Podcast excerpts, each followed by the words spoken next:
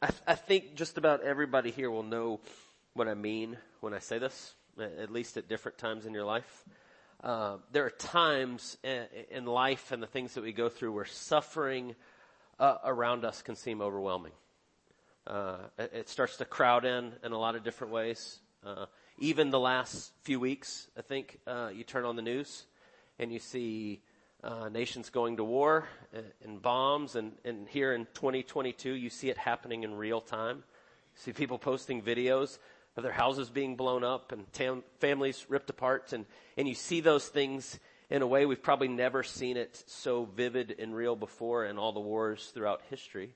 But there it is right in front of you, and it's easy to see that and be overwhelmed with the suffering and, and, and bombings and families being torn apart and, and fighting uh, e- even this week, in the midst of all of that, I'm, I'm listening to podcasts as they're talking about it, and there's like, well, and there's a real threat of nuclear war in all this. And you're like, what? how did we get to that?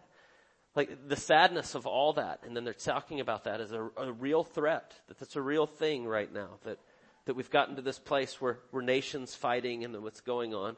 But not only that, you can turn that stuff off or you can kind of try to filter that out a little bit. But then I turn off the podcast and then you go sit uh, with a dear friend that tells you about just the last year and how hard it's been and things that have happened in their life and the things that are coming at them. And you get up and you leave from that and then you talk to somebody else and they're sharing uh, relational woes and struggles that are going on. And all these things start to pile up and it's easy in the midst of all that to be overwhelmed, to feel that. And I just ask the question, do you feel that? Are there times in your life where you go, yeah, I, I felt that way? Or, or maybe if the statistics are true based on the last couple of years and COVID and isolation and everything else, there's people sitting here today that you feel it right now today. That a lot of that still feels like it's pressing in on you in different ways. And it's difficult at times when you see that and you see the suffering in the world and all around us. And so before we even start and before we look at what Jesus is doing and where he's going today, the first thing I just want to say to you uh, is you're not alone. You're surrounded uh, right here by your family of faith, and we are called to walk together, bearing one another's burdens and caring for each other. That's what we say in our church covenant. That we're promising that we're going to do that together. And so if you feel that today and you feel overwhelmed by the things around you, know that you're not alone.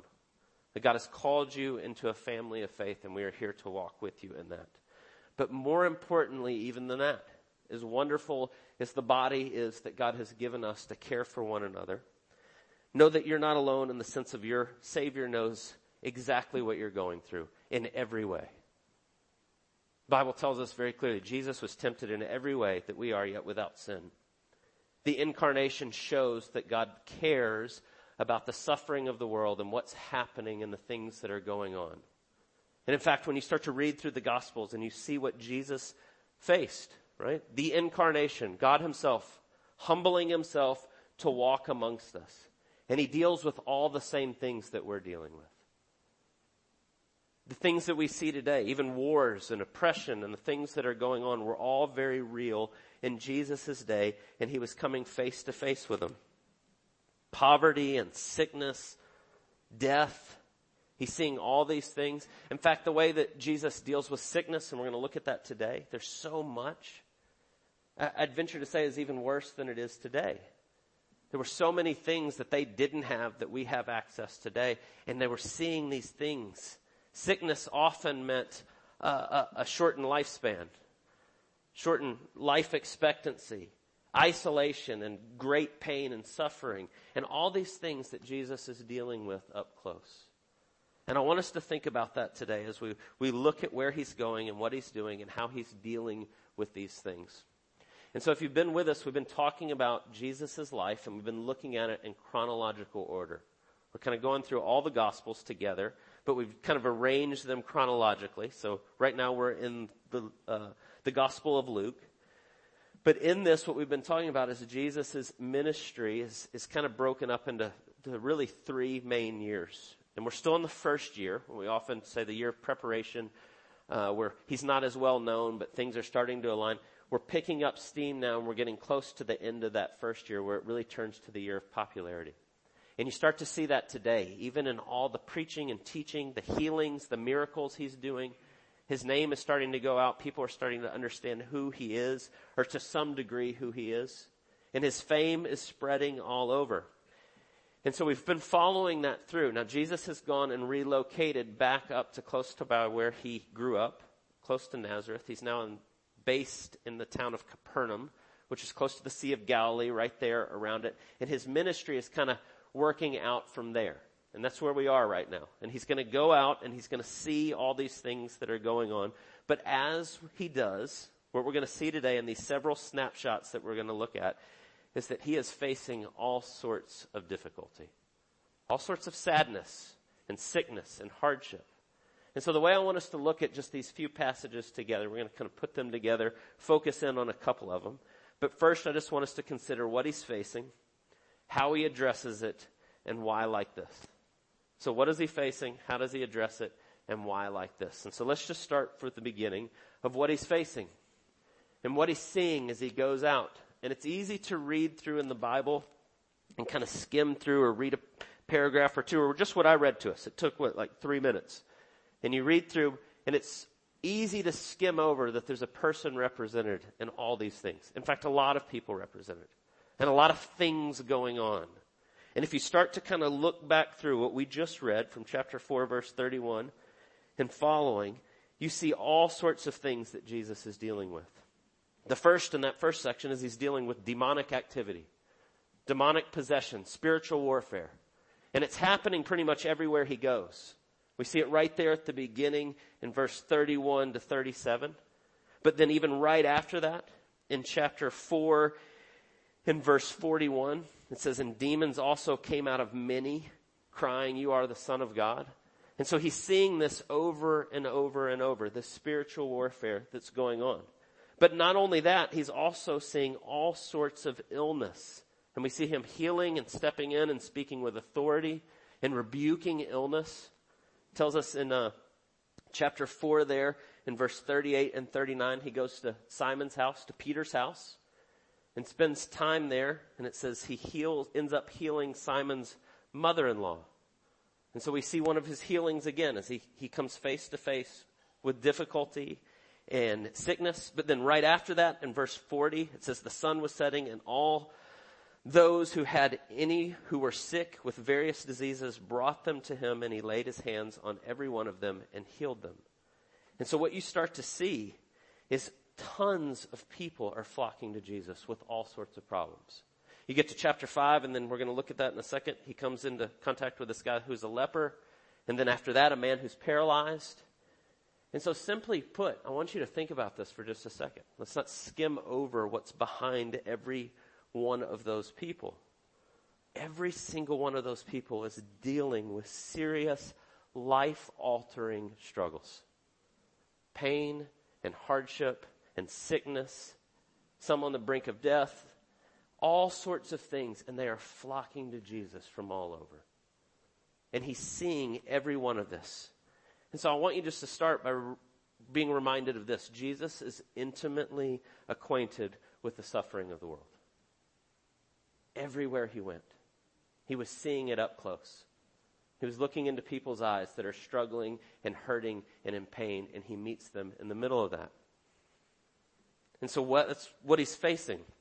But I want us to think about that for just a second, zoom out, big picture, a couple of questions of just why is there so much suffering? It's true of Jesus' day. It's true of our day today. It's still here. There's still suffering in the world. Why is there so much suffering? Not just then, but now. And so I want us to think big picture for just a second. God creates the world and creates everything in it. Creates his good creation, says it's good, pronounces it good.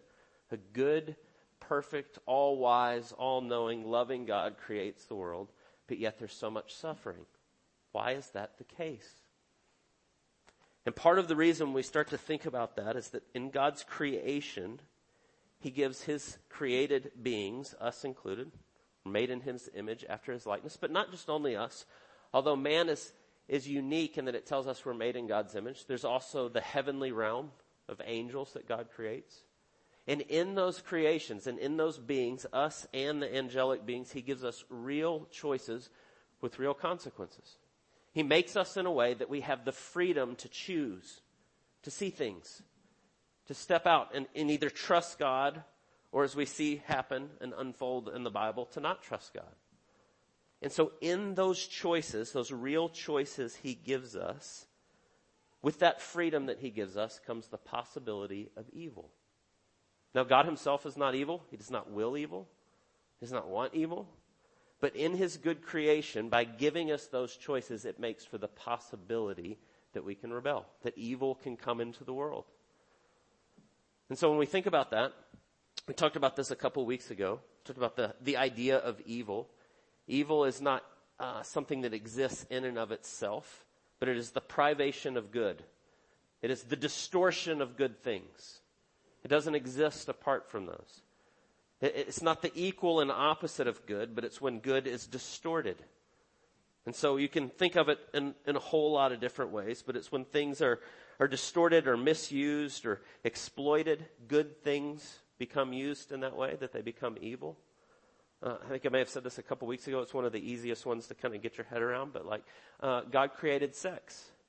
And it is a good gift that he gives to be enjoyed in marriage, in the covenant of marriage, one man and one woman for life. But as soon as we take that good gift and it gets exploited or used through coercion or force or it begins to involve children, it is evil. We've taken something that is a good gift that God has given and we have distorted and manipulated it and misused it and then suddenly it's a mess. That's what evil is. We see it in all sorts of different things all around us. And so in God's creation, creating good gifts and giving us things, but also giving us real choices, comes the possibility of evil. And so what happens is that first in the angelic realm, some of the angels decide to take that choice and rebel against God. The Bible tells us about a third of the angelic beings are thrown down because of their rebellion against God. A little later, as God creates man, makes us in his image, and he gives us real choices with real consequences, we blow it. Our first ancestors decide that we can do this in this creation that God has created. We can operate without him. And as soon as we do, sin enters into the world. And we take that choice and the possibility of evil and we make it real. And we make it actual and we see it spread and get into everything. And so it's all around us. We see suffering and struggle and pain and hardship, the privation of good, the distortion of God's good creation. But there's a question that comes, I think, in that, if you're, if you're thinking that through, and we're called to be thinking in our faith, love the Lord your God with your heart, soul, mind, and strength. We're, in, we're told to, to think deeply. And it's good to wrestle with these things and ask the question. So what, one of those questions might be, why does God make that a possibility at all? Why give us choices that can even have the possibility of the outcome of evil that leads to suffering and struggle and pain and all that's there? I think one of the answers to that when we really start to think about it is God has made us for relationship. Ultimately with Him, but also with one another. And He's given us these choices and have true relationships with, with love and, and all that goes with it, there has to be a choice in that. If he removes all choice and he removes all things, then all of a sudden we're not free to have those interactions and those choices. And so God, in his infinite wisdom, allows us to have those choices. Maybe you've heard of the, the book years ago. It was actually made into a terrible movie or a couple of terrible movies. This often happens with books. Uh, but there's a book called The Stepford Wives. Have you ever heard of that? Right? It was like some guys in Connecticut. I think that's, I think that's the name of the book is after the town's name is Stepford. And, and in this town, what happens is some guys get together and realize that they can control their wives by like putting a chip in their brain or something. And basically what it does is it makes them say yes to everything. They can't cross the will of their husband at all. And so everything they say, they say, yes, dear, right away. They do that. And they think this will make everything great. But the point of the book is that it doesn't make everything great. It's actually pretty awful. And it's awful because there's no longer a real relationship. Having a relationship with someone has to do with, with the, the give and take and understanding and, and, and interacting together and accepting them and them you and the way that works. And when you remove that, the possibility of any sort of choice, love can't really exist in that. And so part of God's good creation is He creates us to have real choices with real consequences that we can have real relationships. And so then, in, in some ways, that answers the question. God allows for the possibility. He gives us real choices with real consequences. And so we rebel against him, and as soon as we do, we have distorted his good creation, and evil is now entered in, and it begins to spread into all things. And you can trace so much of the evil in the world back to our distortion of the good things God has made. And we see it all around us in a whole lot of different ways. And so much of that is due to our own rebellion, our own sinful uh, actions and reactions and the way that we operate in the world, and we see that in so many places. But there is another objection there, if you're, if you're really thinking that through, if you've wrestled with these things, is well, what about sickness? What about natural disasters, right? We're about to see Jesus interact with multiple people that are sick, right? One guy with leprosy, one guy's paralyzed. Some of those things, like being paralyzed, could have been from an accident that does happen from our choices and the way that we operate. But sometimes we know people that get sick and we don't have a thing that we can put our finger on of saying, we made that happen. So why like that? Why is there so much struggle in the world with sickness and natural disasters and all the things that go with it? And so much of that is the privation of good. There's things built into creation that give the possibility of negative consequences. But the Bible also tells us that when man sinned and sin entered the world, that God subjected the creation to futility. Romans chapter 8. Paul's writing about the, the struggles of sin in the world, and he says the creation is groaning under the weight of sin. And then he says this in chapter 8, verses 20 and 21. For the creation was subjected to futility, not willingly, but because of him who subjected it in hope that the creation itself will be set free from its bondage to corruption and obtain the freedom of the glory of the children of God. And so, simply put, there is a futility that is inherent in, in everything, and God has subjected the creation to this futility because of the sinfulness of man. But if you listen carefully to what it says, it says it was subjected to futility, not willingly, but because of him who subjected it in hope. That God allows there to be a futility that's built into everything now in creation, but He does so in hope. He does so in a confident assurance in what is to come and the way He is going to redeem and bring those things together. Because the very next thing it says is that in hope that the creation itself will be set free from bondage to corruption and obtain the glory of the children of God. And so the futility that is built into everything is an alarm that is telling us that there is something horribly wrong with creation right now. Namely, our sin. That we have rebelled against a holy, righteous, perfect God. And now it's in everything. And that futility is kind of uh, uh awakening us to that. There's a quote in your bulletin this morning from John Piper. And he talks about this very idea. And it's hard for us to really understand the fullness of that idea, subjecting the creation to futility and hope if we do not see sin for what it is. That it is the horror against God. That sin is directly against God and who He is and the awfulness of that. And so listen to what Piper says. He says the biblical reality that sin against an infinitely wise and just and good God is a moral outrage greater than the physical outrage of centuries of global suffering. Do you hear what he's saying? He says you can take all the suffering that the world has gone through since the beginning of time until now, and it is nothing compared to the horror of our sin before a holy God.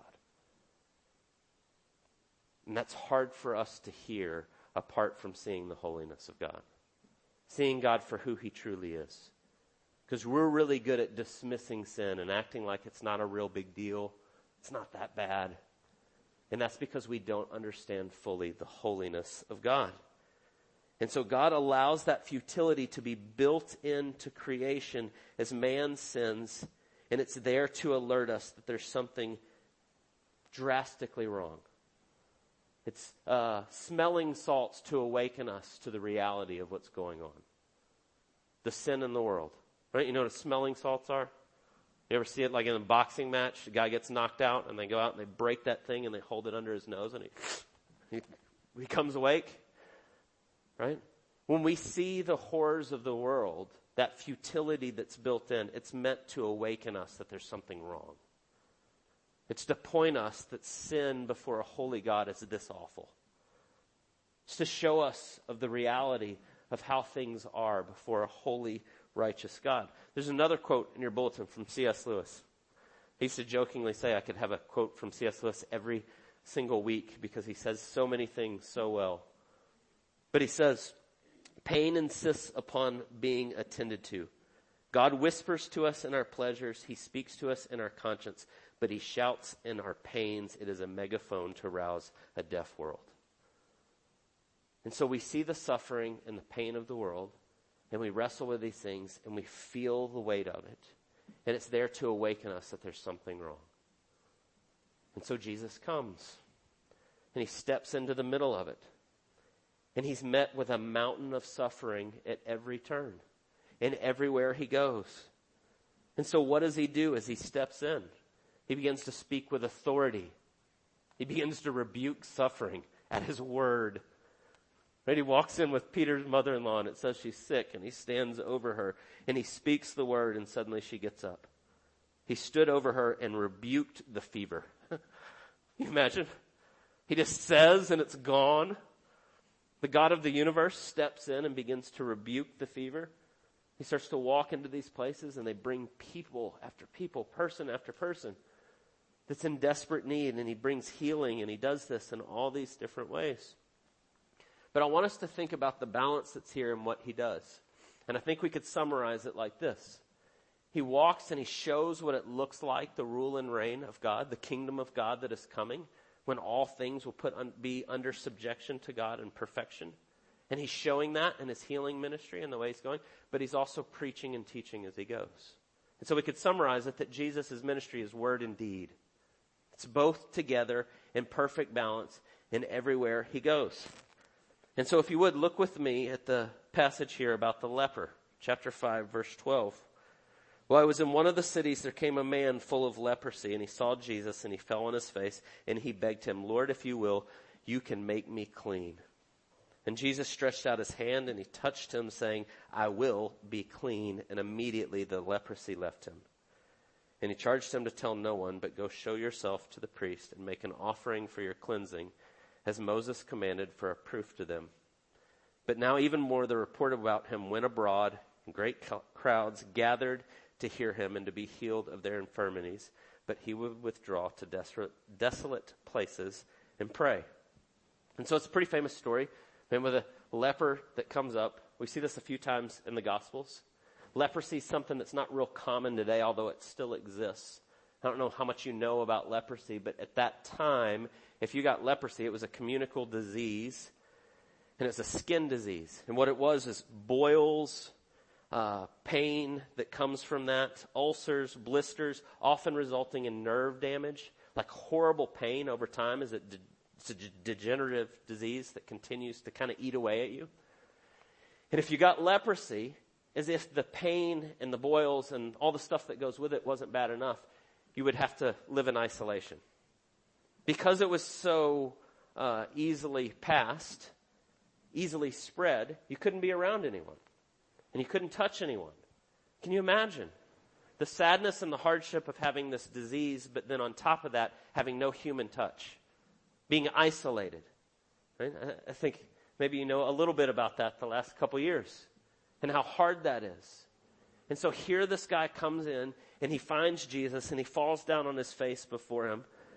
And he says, if you're willing, please, you can make me clean. He professes his faith that Jesus can do this. And Jesus says that he will, but I love in verse 13 that it says Jesus stretched out his hand and he touched him, saying, I will be clean. Right? Realize that this person would not have been touched by anyone in a long time. And if you touch him, you're now unclean. And you too kind of have to go into the protocols to stay away from everyone. Right? sounds a lot like COVID, does it not? You've been exposed and so now, right? But Jesus steps in and instead he takes him and he touches him. And instead of Jesus becoming unclean, he becomes clean. And he heals him. In fullness, he brings him. And he gives dignity to the person who's suffering and struggling. And he steps in and he touches him. And he's showing what Paul talks about in Romans chapter 8 that the creation has been subjected to futility but it's been subjected in hope that the creation itself will be set free from the bondage of corruption and obtain the freedom of the glory of the children of God. And in a moment, this man is healed because he's come into contact with Jesus. And he professes his faith. I know you can do this. And Jesus says, Be healed. And he does. And he heals him in that moment. But there's this strange thing that keeps happening as Jesus heals people. He, he says, I will and be clean. It says, immediately the leprosy left him, and he charged him to tell no one. Does this a lot. He heals people and he does things, and then he goes, and don't say anything. Like, what? Right? Here he is proclaiming the kingdom of God, and look at what's happening, and now he's here, but then he keeps telling people, don't tell anyone. Why is that the case? I think there's a couple things. One, we've been talking about, I've been walking through this series, is there's a great misunderstanding about who the Messiah is. They're wanting to make him be the great leader that's going to overthrow governments and we're going to follow him and he's going to do away with the Romans. And every time they see him do something great, it's like, yes, let's go. Let's go overthrow the government. Let's go do these things. Let's do it right now. And Jesus keeps going, be quiet. Settle down. Don't, don't tell anybody that. But, but there's a second thing that's going on, and, and they go together. But I think there's a second thing that's going on is he doesn't want these miracles spreading out of the proper context of what he's come to do. And he says this over and over. If you look at the end of chapter 4, verse 42, and when it was day, he departed and went into a desolate place, and the people sought him and came to him and would have kept him from leaving them. But he said to them, I must preach the good news of the kingdom of God to the other towns as well, for I was sent for this purpose. And he keeps telling them, no, no, no, I can't just stay here and just keep healing. I have to go and proclaim the good news of what I've come to do. And he even says, this is my purpose. I must preach the kingdom of God to the other towns, for I was sent for this purpose. And he keeps saying this and he keeps doing this and he keeps coming back to this. He wants to make sure the people do not miss the eternal significance of what he's come for. That it's just put in, uh, they're thinking too small, basically. And Jesus is going to continue to kind of tamp that down.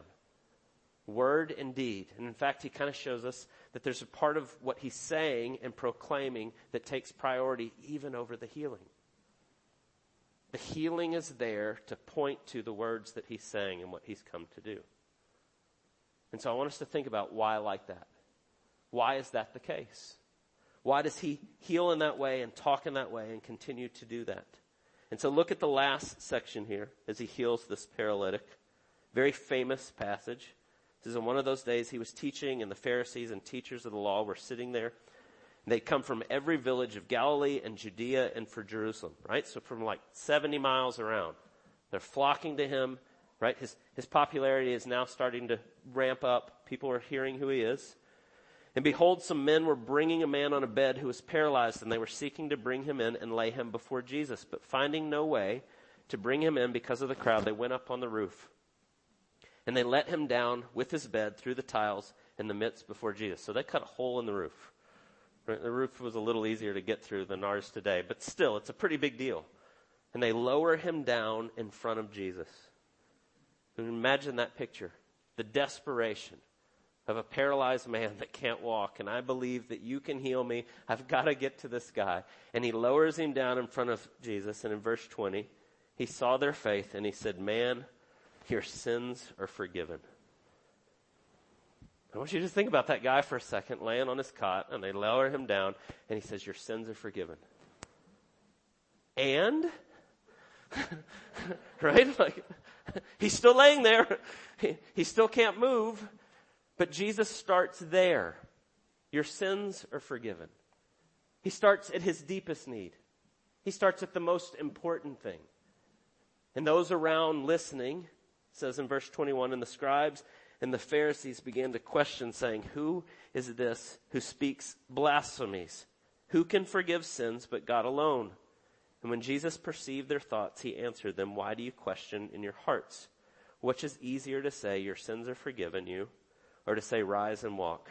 But that you may know the Son of Man has authority on earth to forgive sins, he says to the man who is paralyzed, I say to you, rise, pick up your bed, and go home. And immediately he rose before them, and he picked up what he was lying on, and he went home glorying, glorifying God, and amazement seized them all. And I want you to think about the, the interplay there between word and deed and what Jesus has come to do and what he's saying and why like this. He's showing us that the deepest need that we have, right? Why is there paralyzed people? Why is there, why is there sickness in the world? Why is there leprosy? Why are people struggling? Why is there relational woes? Every single one of those things comes back to the heart of sin against a holy God. And Jesus steps in and says, I'm not going to just heal you of these infirmities. I'm going to go to the very deepest of your needs and fix that. I have come to, to defeat sin and death. At the very core, at the very bottom, not just the things that are the outworking of sin. And so he goes to the deepest need and he meets his man in the midst of it. And he says, He alone forgives, and he forgives his sins. And I think that, by the way, we give the Pharisees a hard time. But they're right to say, Who is this that forgives sins? Right? We, I say this all the time. Sin is against God. It's rebelling against God in the world he created. All sin is against God, so who can forgive sin? God alone can forgive sin. And so when Jesus says, Your sins are forgiven, think about what an outlandish thing that is. And then he says, Well, who are you? And he says, I'm the Son of Man. It's Jesus' self applied term that is pointing to messianic prophecies. He's pointing to himself. I'm the Son of Man. And so you can see and understand who I am. Get up and walk. And what he does in these miracles always is he's using them to point to the word of what he's come to do, the fullness of what he's come to do. His ministry is always word and deed. It's always in balance but it's always pointing to what he's come to do in his finished work. And so the miracles are there to validate the words that he's saying, to point to the words he's saying, to show us the fullness of what he's come to do. And so I want us just to think about why that is so very important. Imagine for a moment that he heals this man. He has no conversation with any of that.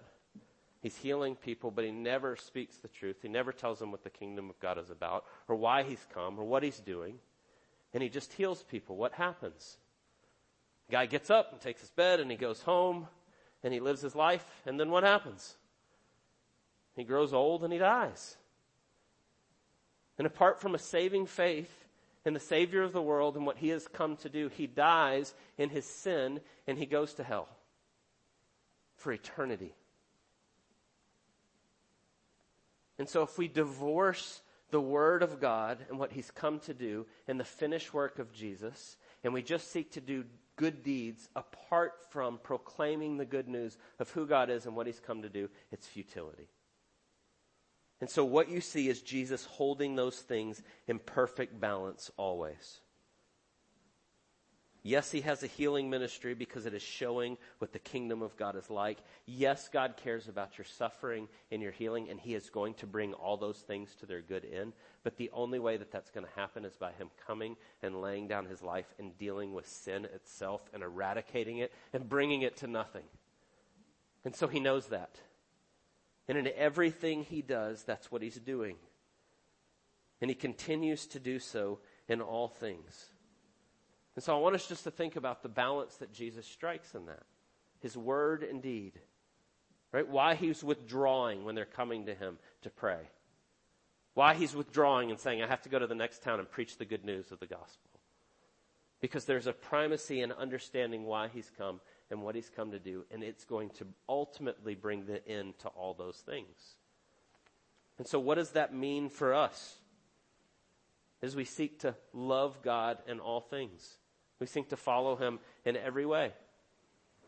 We too should have ministries of word and deed. We are called to do good deeds. We are called to show what the kingdom of God is like. Right? We say all the time we want to glorify God. What's the chief end of man? To glorify God and enjoy Him forever. What does it mean to glorify God? To show what He's like. To reflect back who He is. We are absolutely called to do that. We are called to do good deeds. We are called to seek justice. We are called to care for the oppressed. We're called to, to seek to step into those difficult places and help alleviate suffering. But if we do that without the good news of the gospel, we are wasting our time. Because what is ultimately going to eradicate all those things in fullness is the finished work of Jesus. And if we're not doing both, we're not following Jesus the way he did ministry. And so sometimes people say, maybe you've heard this before, I, they, I think they wrongly uh, attribute it to a whole bunch of different people at different times. But there's this saying, preach the gospel wherever you go and use words when necessary. That is a lie. You can't preach the gospel without words. They're always necessary. Now, the, the, heart behind it is show people what God is like and the way that you operate, that they see something different. And to the yes, to that it's yes, amen, do that. But as you do it, proclaim the name of Jesus. It's not either or. It's both and. We're called to love people in the way that God has loved us, but we're also called to proclaim the good news of what he's done. And do it always in all things together. Years ago, I got to go on a, uh, a trip to Honduras. Actually, Al went with me. Al and I and, a, and uh, our good friend Dirk, we went to Honduras and we built uh, some wells in Honduras. And, and we went into this village and spent all week working with these people. And it's muddy and hard and digging and all this stuff and you get to know those people. But we went with an organization called Living Water. It's called Living Water because of what we talked about a couple weeks ago in John chapter 4, the woman at the well, and Jesus says, If you knew who was here, you would ask him for water and he would give you living water. And living water is built around the idea that we go into those places and we help meet the most basic needs of people that don't have running water. And then as we do, we stand and tell them but the true living water that will quench the deepest thirst of your life is Jesus. And we got to spend time with those people and then look them in the face and say, This is great, but this is nothing compared to the glory that's to come in knowing Jesus. Word and deed perfectly together. We're called to always do that, to always be seeking to love people and meet them in their needs, but at the same time proclaim Jesus. Because the true deepest need of every single person you will ever meet is to be reconciled to their Creator. The answer to all of our deepest problems ultimately are found in Jesus and what He's done. And we get the opportunity to do that. Just as Jesus was doing it. Yes, we want to alleviate suffering. Yes, we want to meet people in the midst of their struggle. But we want to remind them that fully it will be dealt with with Jesus and what He's done for us on the cross. And so I just want to encourage you if you're suffering, if you're going through difficult things right now, that God knows you're suffering. And He loves you. And that He came to put those things to an end. And whether it's in this life that those prayers are answered or it's in glory when Jesus returns, He is going to set all things right. And it's all going to be through what Jesus does and nothing else. So would you pray with me? God, we thank you for the glorious good news of the gospel. That you meet us in our suffering. That you've come to us to do for us what we could never do for ourselves. Help us to see that. But we do pray that in our lives that they would reflect what you've done for us and that we would look to you as our pattern of how we make disciples and how we love people. That yes, we want to alleviate suffering. Yes, we want to do good things that bring glory to you, but we always want to do so pointing to the finished work of Jesus on the cross give us many opportunities. Open our eyes to see the places where there's needs and where we can step in and help. and proclaim the good news of Jesus in all things. It's in His name that we pray. Amen.